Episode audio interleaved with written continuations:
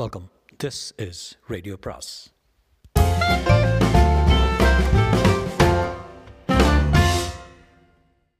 அனைவருக்கும் அன்பு வணக்கம். சுஜாதாவின் மற்றொரு படைப்பு. இது ஒரு குறு நாவல் குறு நாவலின் பெயர் சின்ன குயிலி. இந்த கதையினோட ஒரு முன்குறிப்பு இருக்குது இந்த அது சுஜாதா எழுதினது அதை நான் குயிக்காக சொல்லிடுறேன். இந்த கதை சின்ன குயிலி என்னும் கிராமத்தை ஒட்டி நகழ் நிகழ்ந்தாலும் இந்தியாவின் எந்த நகர அருகாமை கிராமத்திற்கும் இது பொருந்தும். சுஜாதா உன்னைப் போல் செல்வனை நான் உலகெங்கும் கண்டதில்லை. என்னை போல் ஏழையை நீ எங்காச்சும் கண்டதுண்டோ? தமிழக நாட்டுப் பாடல்கள். தேமலாக இருந்த மெப்புக்கு தார்வார்த்திருந்த ரஸ்தாவில் புழுதிவாளுடன் அந்த கார் சென்றது. பாதை பிரியும் இடத்தில் தயங்கியது. பின்வாங்கி ஒரு கல்லின் மேல் உட்கார்ந்திருந்தவர் அருகில் வந்து நின்றது. காரின் ஜன்னலில் இருந்து எட்டி பார்த்த தலை தேவராஜனுடையது. சின்ன கோயிலுக்கு என்னங்க வழி? சின்ன கோயிலுங்களா? தெற்கால போய் மேக்கால திரும்புங்க. எதுங்க தெற்கு? போகிற பாதைங்க தெற்கு என்று.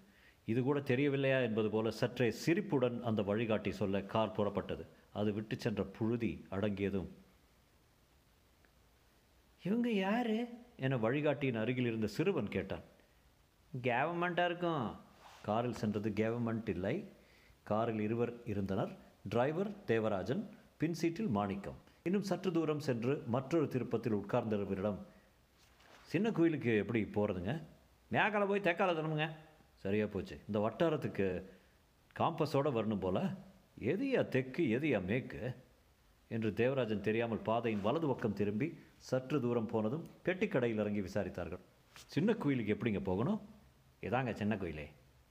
பெட்டிக்காரர்கள் கடைக்காரருக்கு ஐம்பது வயது இருக்கும் சட்டை போடா உடம்பு வெள்ளை மீசையும் சந்தேகமுமாக பார்த்தார் மாணிக்கத்தை. சிறிய கடை முட்டுவலி தையல் பா தையல் தைல பாட்டில்கள் அட்டையில் ஒட்டியிருந்தன. அறிவொளி இயக்கத்தின் போஸ்டர் கிழிந்திருந்தது. டிவி டெக் வாடகைக்கு கிடைக்கும் என்று அரிசி மூட்டை மேல் எழுதியிருந்தது. மாணிக்கம் இதான் சின்ன கோயிலுங்களா? ஒன்றுத்தையும் காணுமே. குக்கிராமங்க. அடுத்தாப்புல பெரிய கோயில் இருக்குங்க நேராக போனீங்கன்னா. அது இதை விட பெருசா? இல்லைங்க சின்னது. மாணிக்கம் குழப்பத்துடன் டிரைவரிடம் இதாங்க இடம் என்றான். சுற்றிலும் பார்த்ததில் கிராமத்தின் அடையாளங்கள் தென்பட்டன. வந்த வழியில் நீலவானத்தை இலையற்ற கிளைகளால் ஒரு அரச மரம் வருடிக்கொண்டிருக்க நடுவே நாகர் பதித்தருக்கு சலுகையாக சாலை மடங்கி சென்றது. தாறுமாறாக பரவியிருக்கும் கருவேலமுள் காடுகளில் ஒளிந்திருந்த வீடுகள் அனைத்தும் ஒட்டு வீடு ஓட்டு வீடுகள். சில வீடுகளின் மண்டையில் அதிகம் பற்கள் கொண்ட டெலிவிஷன் ஆண்டனாக்கள் கோணல் மாணலாக தெரிந்தன. சிறிதும் இன்னும் சிறிதுமாக அரையடி பாதையில் கூர்ச்சையாக இருந்த மதுரை வீரன் கோவிலை நோக்கி சிலர் தாரை தப்பட்டையுடன் நடந்து கொண்டிருக்க யாரை பார்க்க வந்தீங்க? விஏஓயா இல்லைங்க ஊரை பார்க்க வந்தோம். கடைக்காரர். கலர் உடைக்கலாங்களா? என்றார். மரத்தொட்டிக்குள் கோலாவசம் பெற்றிருந்த கோவை லோக்கல் பானம் மூடி திறந்ததும் பழைய ஞாபகத்தில் சென்றது என்றது. பெரியவரே நீங்கள் எந்த ஊருங்களா? இல்லைங்க நான் தெற்கால நாசரத்துங்க. நாசரத்துனா வவுசி மாவட்டம்? ஆமாங்க. அங்கேருந்து இங்கே வந்தீங்களா? ஆமாங்க. வேலைக்கு வந்தீங்க. இந்த ஊருக்கு எப்படி சின்ன கோயிலுன்னு பேர் வந்துச்சே? தெரியாதுங்க. ரொம்ப நாளாகவே இருக்குதுங்க. குயில் இருக்குமா? இல்லைங்க மயிலுங்க உண்டே. கலரை பாதியில் வைத்து விட்டு உள்ளே போகலாங்களா? தாராளமாக போய் பாருங்கள் கார் போகுங்களா? கார் வேண்டாம். தேவா தேவா நடக்கலாம் என்று மாணிக்கம் பாதி கோலவை புறக்கணித்து விட்டு நடந்தான். முதல் பஞ்சாயத்து ஒன்றியத்தின் அஞ்சாவது வரை பள்ளிக்கூடம் தென்பட்டது. அதன் வாசலில் தேசக்கொடி சாயம் போய போய் கம்பத்தில் காற்றுக்காக காத்திருந்தது. இயல்பாக வளர்ந்த குரோட்டான் போன்ற பச்சை செடியில் மலர்கள் இல்லை. ஏங்க இந்த ஊர் தானே? இதுதான் ஊர் என்றான் மாணிக்கம். அவனுக்கு இருபத்தெட்டு வயது இருக்கும். பனியன் மேல் அமெரிக்கா ஏதோ பல்கலைக்கழகம் பெயர் எழுதியிருந்தது. மெல்லிய மீசை முகத்தில் இரண்டு நாள் சவரத்தை அழித்து விட்டால் நிச்சயம் வசீகரம் திரும்பும் முகம். எனக்கு ஊரில் உண்மை இல்லையே. இதுக்கா போய் இரு பார்க்கலாம். ஜனங்க கூட இல்லை. பஞ்சாயத்து குடிநீர் போர் போர்வெல் மோட்டருக்கு ஃபியூஸ் மாட்டி கொண்டிருந்த ஒருவர் தன்னிச்சையாக வந்து பேசினார். ஊரில் இலை விழுந்துருச்சுங்க. எல்லோரும் போயிருக்காங்க. இதான் வந்துடுவாங்க இலவா? யார்? ஊர்க்காரங்க. என்ன வயசு இருக்கும்? நம்ம வயசு தாங்க என்றான். தேவராஜன் தன் மார்பை பிடித்து கொண்டு நல்லா தாங்க இருந்தார். வயக்காட்டு பக்கம் போயிருந்தார். போஸுக்குன்னு போயிட்டார். எரிக்கிறாங்களா? என்றான் அந்த திசையை நோக்கி மூக்கை நீட்டி. இந்த ஊரில் எரிக்க மாட்டாங்க. புதைக்கிறது தான் வழக்கம். நீங்கள் நீங்கள் யார்? நான் மோட்டாருக்கு ஃபீஸ் போடுறேங்க. அறுபது ரூபா சம்பளம் கொடுக்குறாங்க பஞ்சாயத்தில். தேவராஜன் அவரிடம் கவுண்டரா? என்றான். இல்லைங்க தாழ்த்தப்பட்டவங்க. ஏன் அப்படி சொல்கிறீங்க யாரும் தாழ்த்தப்பட்டவங்க இல்லைங்க. என்றான் மாணிக்கம். நான் கவுண்டர் இல்லைங்க யாதவங்க இல்லைங்க. தாழ்த்தப்பட்டவன்னு சொல்ல வந்தீங்க. புரியல. தேவராஜன் தாழ்த்தப்பட்டவன்னு தமிழில் புது வார்த்தை வந்திருக்கே. ஊரில் பெரிய மனுஷங்க இருக்காங்களே அவங்க கூட பேசணும் அப்படிங்கிறீங்க. நான் போய் தந்திரமாக கூட்டியாக இருந்துடுறேங்க என்று அவனோட தேவராஜன் ஒரு வீட்டில் போய் இளநீ கிடைக்குமா? என்று ஒரு பெண்ணை கேட்டான். அவள் தயக்கத்துடன் பிடிங்க போட யாரும் இல்லைங்க என்றாள். ஓரிரு நாய்கள் அஸ்வாரஸ்யமாக குலைக்க ஊரை சுற்றி வந்தார்கள். மொத்தம் நான்கு தெருக்கள் தான் தெரிந்தன. சற்று தூரத்தில் மேடு போல் இருந்த பகுதியில் கூட்டமாக இருந்தது. அவர்கள் கலைந்து பள்ளி அருகில் வந்து கால் அலம்பினார்கள். குழி வெட்டினவர்களுக்கு பணம் கொடுத்து கொண்டிருந்தார்கள். ஓர் இளைஞர் மாணிக்கத்தின் அருகில் வந்து என் பேர் கண்டுசாமிங்க நான் தான் இந்த கிராமத்து விஏஓ அவர்களுடன் நாமம் போட்டு காலர் பித்தான் இல்லாத வெள்ளை சட்டை அணிந்த இரு பெரியவர்களும் வந்தனர். இந்த ஊருக்கு பேர் எப்படி சின்ன குயிலின்னு வந்ததுங்க? பெரியவர் இந்த கேள்வியை எதிர்பாராத தன்மையை யோசிக்கிறதில் தேவராஜன் சொன்னான். சின்ன கோயிலே பெரிய கோயிலே அக்கா தங்கையங்க இருந்தாங்களா? நெற்றியில் ஒற்றை அணிந்திருந்தவர் அதெல்லாம் இல்லைங்க. பக்கத்தில் குயிலம்மான அம்மன் கோயில் இருக்குதுங்க. அதனால் இந்த பேர் வந்துச்சு. ரெண்டு ஊருக்கும் நடுவில் இருக்குங்க கோயில். அது பெரிய கோயிலே இது சின்ன கோயிலே. ஜனத்தொகை எத்தனை இருக்கும்? அது ரெண்டாயிரம் இது ஆயிரத்தி இருநூறு என்றான் கிராம அதிகாரி இளைஞர்கள் இப்போது அவர்களை வேடிக்கை பார்க்க அவசரமாக சைக்கிளில் இறங்கி வந்தார்கள். ஒரு இளம் பெண்ணும் சிறுமியும் சற்று தூரத்திலிருந்து வேடிக்கை பார்த்து கொண்டிருக்க உன் பேர் என்ன என்றதுக்கு அந்த சிறுமி கவிதா என்றாள். பேரெல்லாம் சோக்கா இருக்க. அவ பேர்? தேவநாயகி என்றாள் கவிதா. தேவநாயகி கவிதாவை தோளில் அதட்டலாக தட்டினாள்.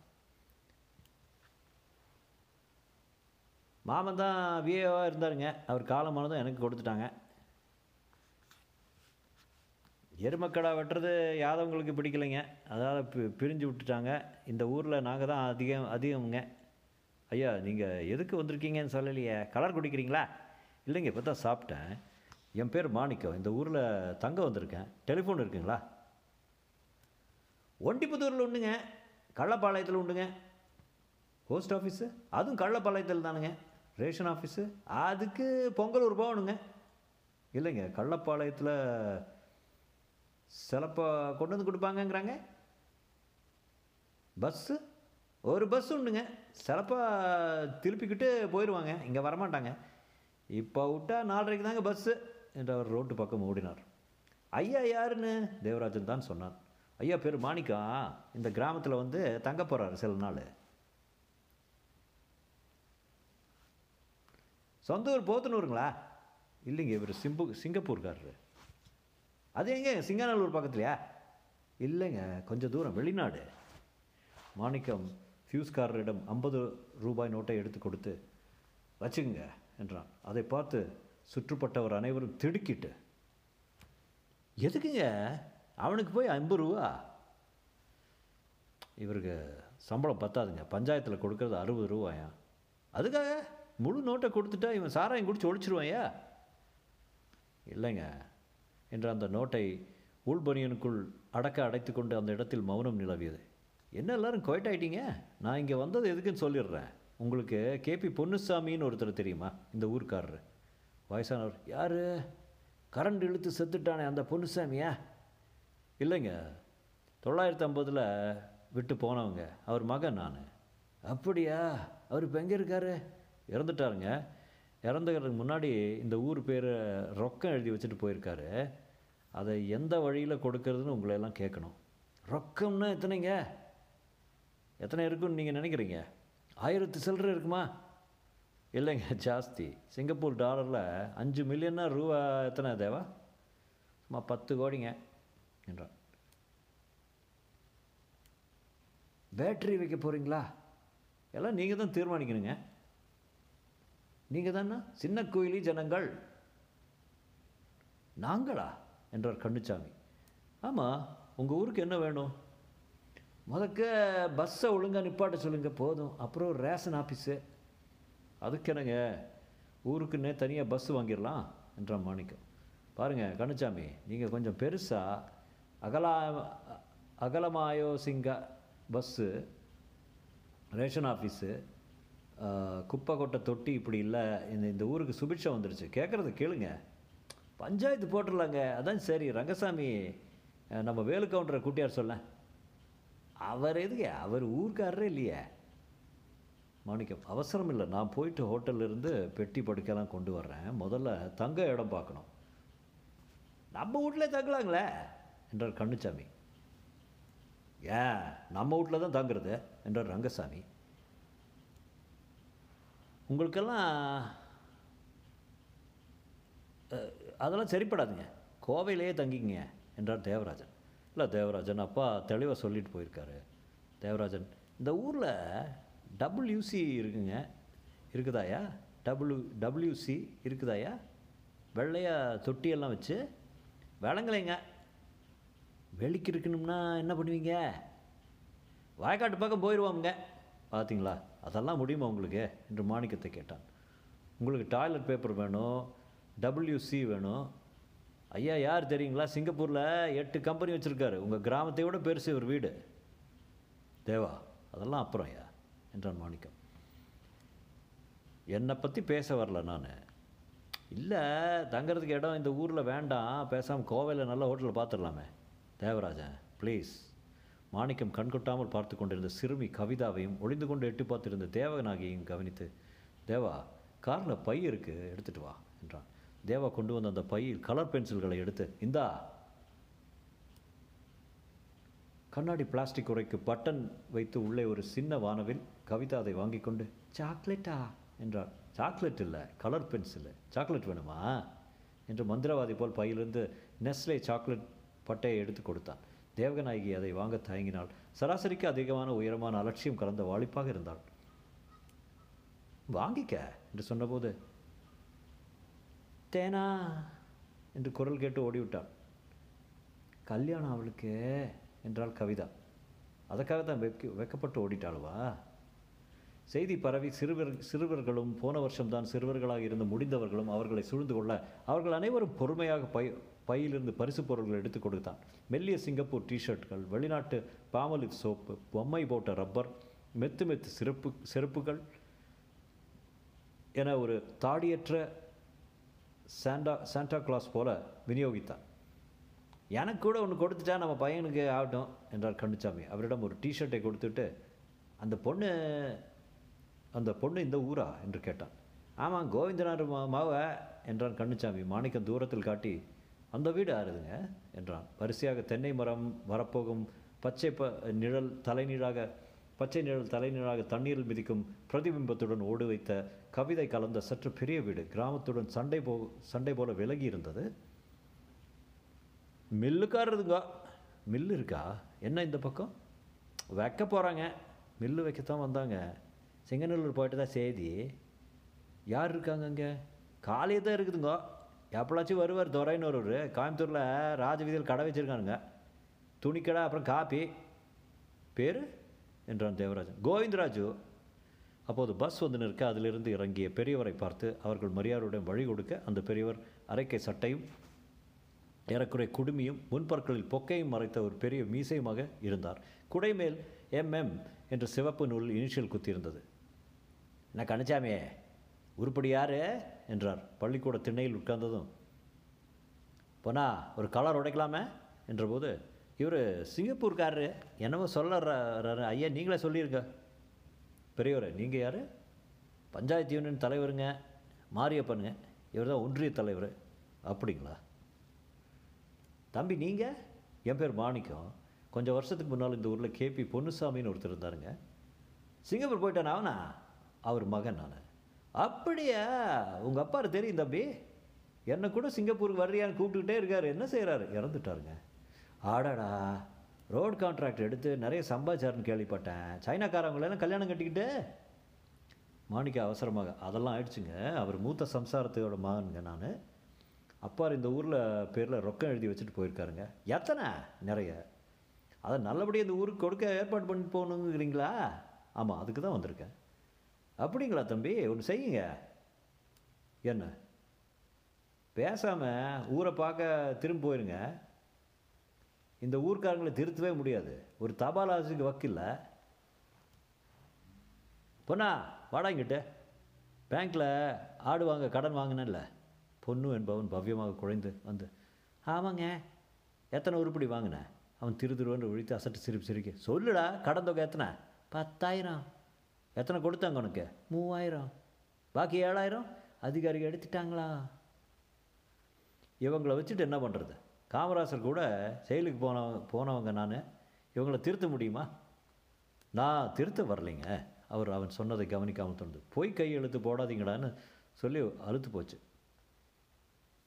ஊரில் ஒரு உரு ஒரு உருப்படி ஆடு பார்த்தீங்களா ஆனால் ஆடு வாங்கி அத்தனை பேரும் கடன் வாங்கியிருக்கானுங்க. பேங்க் ஆஃபீஸரை ஏமாத்துறதுன்னு தெரியல எனக்கு நான் எதுவும் பேங்க் மூலமாக செய்ய போகிறது இல்லைங்க பின்ன ஐஆர்டி வழியாவா? இந்த ஊருக்கு மட்டுமா பெரிய குயிலி கள்ளப்பாளையம் எல்லாத்துக்கும் தானே? இல்லைங்க இந்த சின்ன கோயிலுக்கு மட்டும்தான். எத்தனை பேர் இருப்பாங்க? அது இருக்கும் ரெண்டாயிரம் சில்ட்ரன்னு சென்சஸ் ஏதாவது எடுத்தாங்களா?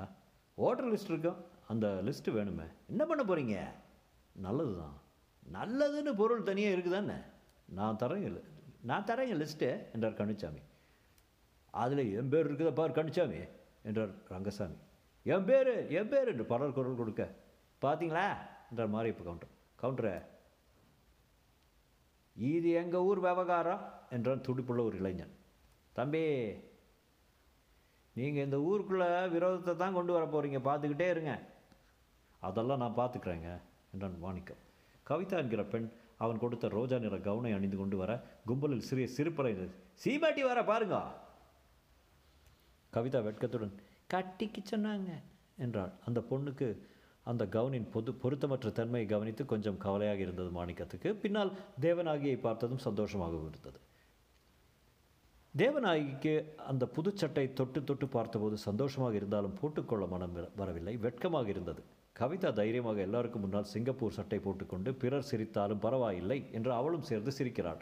தேவநாயகிக்கு அந்த தைரியம் வரவே வராது. தேவநாயகிக்கு கல்யாணம் பண்ண போகிறார்கள். பையன் தேவனாம்பாளையத்தை சேர்ந்தவன். கோவை ஃபேக்டரியில் வேலை செய்கிறான். தூரத்து உறவு என்று பேசிக்கொண்டார்கள். அவள் பார்த்ததில்லை. ஒரு முறை குயிலியம்மன் திருவிழாவுக்கு சைக்கிளை போட்டு கொண்டு வந்தாளாம். வந்தானாம். கல்யாணம் பற்றி அவளுக்கு எண்ணங்கள் குழப்பமாக இருந்தன. தாலி கட்ட வேண்டும் சீர் செனத்தி முதலிரவு பண்ண வேண்டும் என்று கலந்து கட்டின எண்ணங்கள் பார்த்த திருமணங்கள் கேட்ட பேச்சுக்கள் டென்ட் சினிமா இவைகள் மூலம் ஏற்பட்டிருந்தன. கவிதாவுக்கு அதை பற்றி அதிகம் தெரியும். சிற்சில அங்கங்கள் எங்கெங்கே இருக்கும் என்று சொல்வாள். அவைகளின் உபயோகங்கள் பற்றியும் சொல்வாள். அம்மினியே வாங்கிட்டு என்று அவள் பாட்டி அவளை செல்லமாக கூப்பிட்டாள். பாட்டிக்கு கண் சரியாக தெரியாது. சிங்கப்பூர்காரங்க முன்னாடியே பன்னாட கணக்காக நிற்கலாமா உனக்கு கல்யாணம் ஆக போதில்ல அப்பாரு கேட்டாருன்னு கோவப்படுறாருல்ல?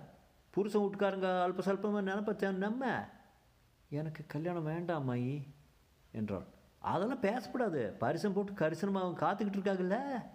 தேவநாயகி வீட்டை விட்டு வெளியே வந்தால் சிங்கப்பூர்காரர்கள் கோவிந்தராஜுவின் வீட்டை நோக்கி சென்றபோது ஊரே மாணிக்கத்தின் பின்னால் அலைகொட்டினார் போல் சப்தமிட்டு கொண்டு இட்டேரியில் சென்று கொண்டிருக்க அவளுக்கு கவிதா போல போல கூட ஓட வேண்டும் போல இருந்தது. ஆனால் என்ன செய்து தொலைப்பது? கல்யாணமாக போகிறாளாச்சே. வயசுக்கு வந்ததும் வீட்டை விட்டு போகக்கூடாது என்று அடக்கி வைத்திருக்கிறார்கள். பள்ளிக்கூடம் இருந்தால் அதுவரை போகலாம். தேவகநாயகி இராஞ்சு கால் போட்டிருந்த ஆட்டை விடுவித்துவிட்டு ராகியை உலர வைத்துவிட்டு ஆட்டுக்கு புல் போட்டுவிட்டு வீட்டை சுத்தம் செய்துவிட்டு தூரத்தை பார்த்தாள். இன்னும் சிங்கப்பூர்காரர்கள் பின்னால் ஆரவாரம் அடங்கவில்லை. போய்த்தான் பார்ப்போமே என்று தோன்றியது. அப்பா டவுனுக்கு போயிருக்கிறார். அம்மா மாடுகளை குளிப்பாட்ட குளத்துக்கு போயிருக்கிறாள் பாட்டி தூங்குகிறாள். மெல்ல வீட்டை விட்டு வெளியே வந்தாள். கொஞ்ச தூரம் போனதும் அவர்களை நோக்கி வேகமாக ஓட ஆரம்பித்தாள். மாணிக்கம் அவளை பார்த்ததும் தேவகநாயகி தானே? தேவநாயகி தானே உன் பேர்? என்றான். ஞாபகம் வைத்துக் கொண்டிருக்கிறான். கவிதா மறுபடி இவளுக்கு கல்யாணம் என்றாள். எப்போ? என்றான் வியப்புடன். பரிசம் போட்டிருக்காக. உனக்கு என்ன வயசு? தேவராஜனிடம் the girl looks only fourteen என்றான். தேவராஜன் இல்லைங்க மாணி பதினெட்டாவது இருக்கும். வளர்த்திய பாருங்க என்றான் தாழ்ந்த குரல். ஏங்க இந்த கிராமத்து பொண்ணுங்களுக்கு சீக்கிரமே கல்யாணம் பண்ணிடுவீங்களா இந்த பொண்ணு முகத்தை பார்த்தா பதினாலு வயசு கூட இருக்காது போல இருக்க. அது தப்பில்லையே சட்டப்படியே என்றார் கண்ணுச்சாமி. அதான் கேட்குறேன் நான். அவங்க குளத்தில் செய்திருவாங்க அவங்க கவுண்டருங்க இல்லைங்க இல்லைங்க அதிகம் படிப்பில்லை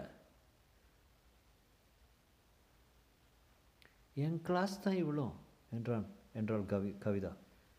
தேவநாயகி உனக்கு படிக்க விருப்பமா? கல்யாணம் கட்டிக்கவா என்று கேட்டான். அதற்கும் அவள் கீழே பார்த்து கொண்டு பதில் சொல்லாமல் நின்றாள்.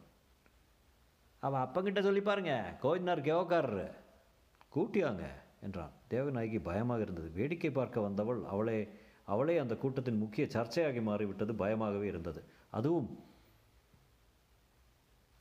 அப்பாவுக்கு யாராவது செய்தி சொல்லிவிட்டால் போச்சு. சீமை கருவேலையாகி விளாசி விடுவார். தேவராஜன் அவளுக்கு சாக்லேட் கொடுத்தபோது நம்ம வீட்லேயும் பொண்ணுங்க இருக்குதுங்க என்றார் கண்ணுசாமி எல்லாருக்கும் நிறையவே கிடைக்கும். நீங்கள் மட்டும் ஒத்துமையாக இருந்தால் மாரிமுத்து இடங்கேடு ஊருங்க இது. லண்டன் முள்ளுச்செடி எரிச்சிட்டு கேழவரை கஞ்சியை குடிச்சிட்டு இருக்காங்க. தோட்டம் துறை உள்ளவங்க டவுனுக்கு போயிட்டு போகிற நெல் நில யாருதுன்னு தெரியாமல் ஒரு பாடு கிடக்கு. ஏத்த இறக்கிறதுக்கும் காக்கா குடிக்கிறதுக்கும் சரியாக போச்சுன்னு கிழங்கே தின்னுக்கிட்டு இருக்காங்க. இவங்களை ஒப்பேத்த என்ன என்ன கொண்டாந்துருக்காங்க? எல்லாம் எது தேவையோ அது. ஆப்பிள் கம்ப்யூட்டர் ஒன்று கொண்டு வந்திருக்கேன். பாஸ்போர்ட்டில் என்ட்ரி போட்டு. என்னது ஆப்பிளில் மேக்கின்டாஷ்னு ஒரு கம்ப்யூட்டர் கணக்கு போடும். பாடம் சொல்லி கொடுக்கும். பாடக்கூட பாடும். படம் வரையும் தமாஷா இருக்கும். இந்த ஆள் கில்லாடி இதில் என்று தேவராஜனை காட்டினான். இவர் டிரைவர் இல்லைங்களா? டிரைவரு செக்ரட்டரி என்ஜினியரு எல்லாம் தான். அப்படிங்களா? பொம்மை கொண்டு வந்திருக்கீங்களா? ஹோட்டல் இருக்குது ஒரு முறை பார்த்தா புரியும். அப்போ நம்ம வீட்டுக்கே வந்திருக்க என்றார் கோவிந்தராஜு. நான் அதிகம் வர்றதில்ல டவுனில் தான் இருக்கேன். கக்கூஸ் வசதியெல்லாம் சரிப்படும் உங்களுக்கு. வீடு தான் ஒதுக்கு வரைக்கும் இருக்குன்னு பார்க்குறேன் சில சில வேலைகளில் ஒதுக்க போகிறவங்க சௌரியங்க என்று ராசு கண்ணடித்தார். ஓ அந்த சமாச்சாரம்லாம் இந்த இங்கே உண்டா? என்று தேவராஜன் கேட்க மாணிக்கம் அவனை முறைத்து பார்த்தான். தொடரும்